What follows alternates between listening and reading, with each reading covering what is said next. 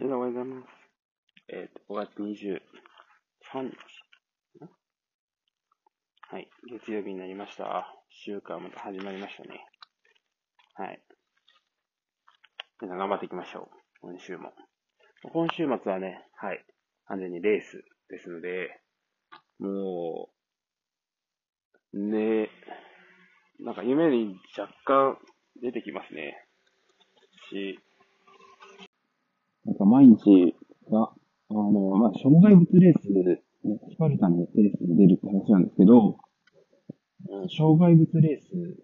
なので、やっぱその障害物失敗したらどうしようとか、そのために練習ってでもこれはできないし、とか、あとは、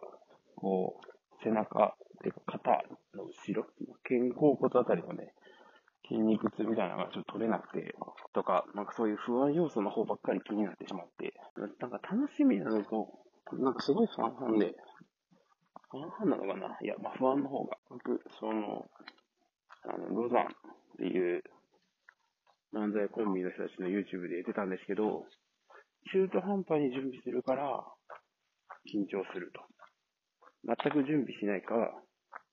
めっちゃ完璧に準備したら、まあ、緊張しないって言うんですけど、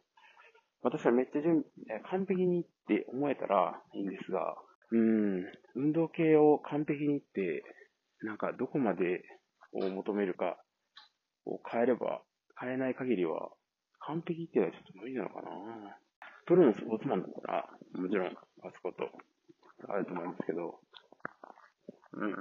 でもその、でもかといって、なんか、ただ出るだけ、とか言うのは嫌で、うん、なのでちょっと自分のそういう性格も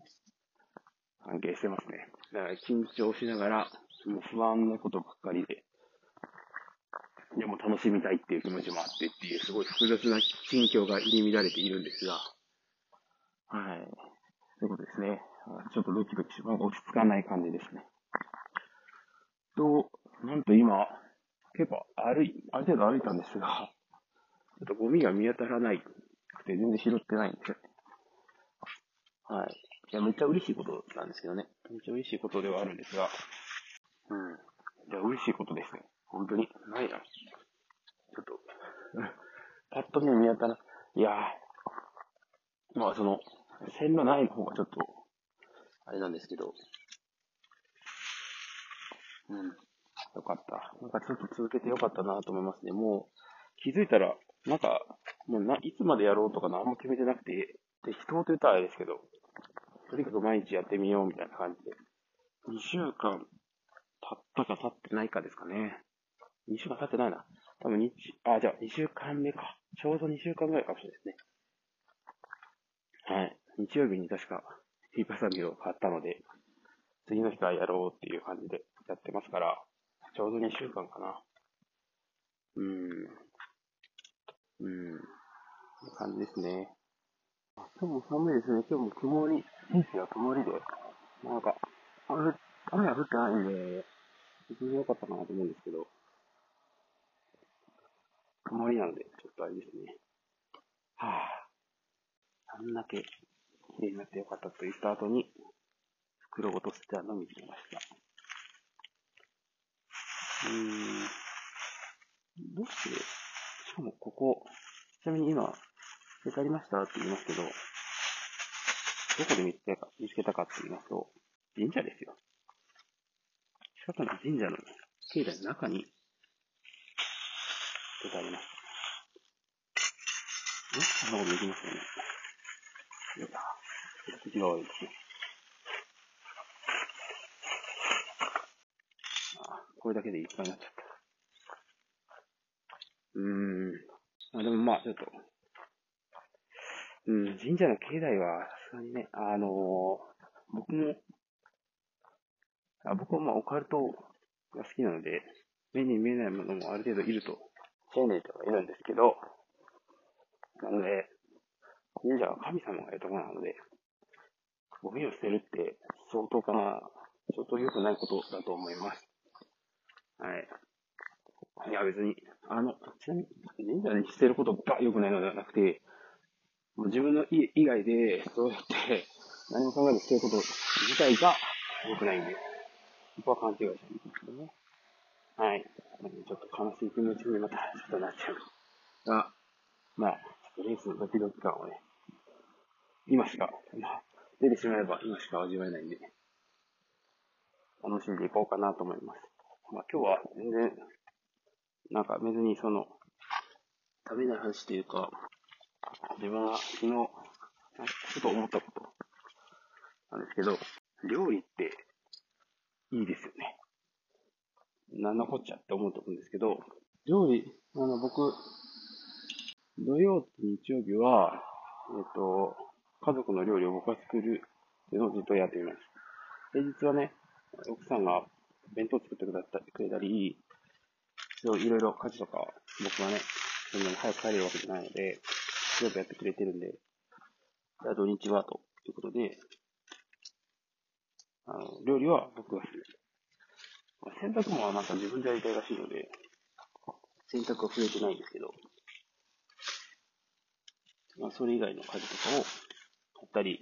まあ、昨日は子供と公園に行ったり、はい、そういうことは僕がやるっていうことでやってます。皆さんも料理してますかね？料理ってどうですかね？なんかやっぱり、うちのさんはあんまりそこまで好きじゃないっていう感じなので、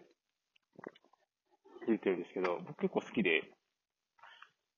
うん。料理と実験が、まあ、昔からこう言ってるんですけど、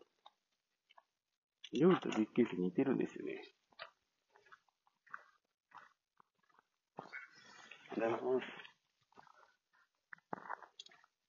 料理と実験ってめっちゃ似てると思うんですよ。何がっていうと、えー、実えっと、料理って、なんか一つの、まあ、料理、レシピ、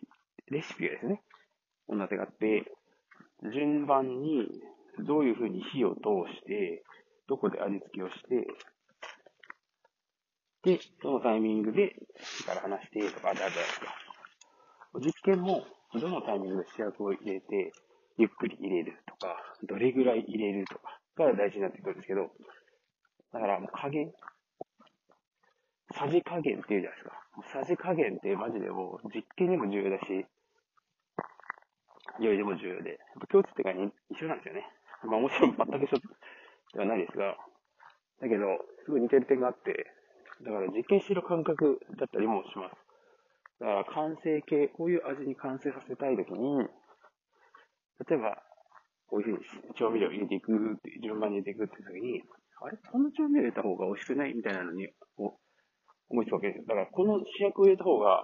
反応うまくいくんじゃないみたいな。っていう感覚で、こう、調味料を選んでやると、思いがけない出会いがあるというか、はい。なので、すごい料理の実験に似てるなっていうふうに思うんですよね。なんで結構、僕は楽しんでやれるんですが、あの、あとは、すごい頭の柔軟性大事かなっていうふうに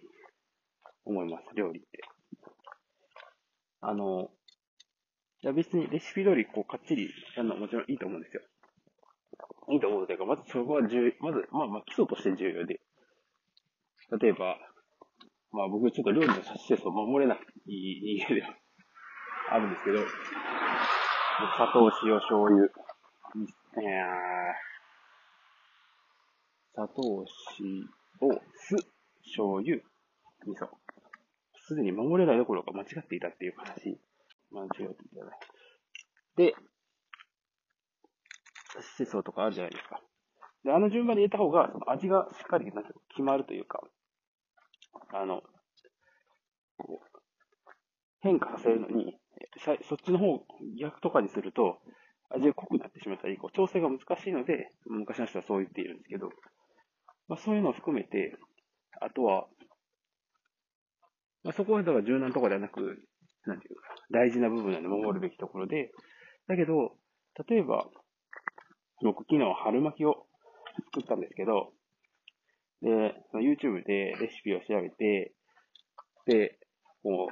う、作る順番とか、何を調味料入れるかとかっていうのは、ある程度もちろんね、決めてからやるんですけど、そこには書かれてない僕の好きな調味料が、を入れてみたんですよ。これがね、めっちゃ美味しかった。ちなみに言うと、ヨーチャンジャオっていう、すいません、僕あの中国語できないんで、ちゃんと読み合ってるかどうかわかんないですけど、あの、業務用スーパーで売っている生姜とネギを油で炒めたもの。調味料でもう瓶に入っているものなんですけど、これめっちゃおすすめです。あの、ただ、例えば、鶏を茹でたもの、蒸したものとかに乗っけるだけでもめちゃめちゃ美味しいです。はい。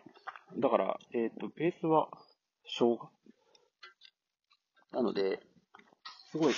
な、春巻きの中身がすごいさっぱりして、子供もバクバク食べてくれました。もう、もうね、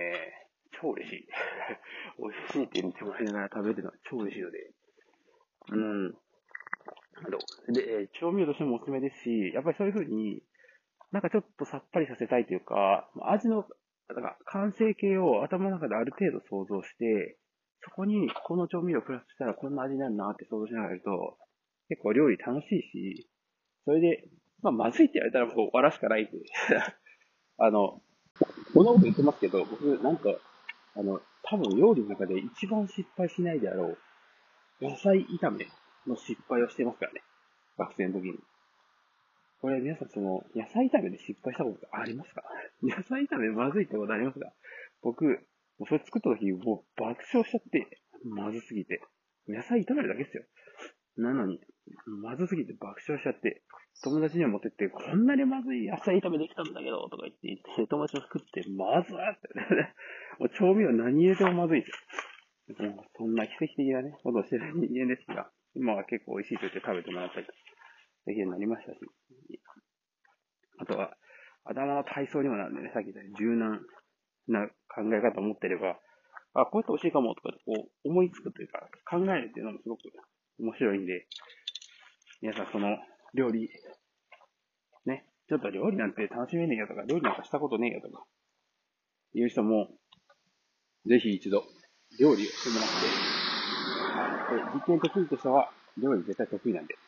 はい、一度やってもらうといいと思いますよ。はい。今日もそれでは、良い一日を。ではでは。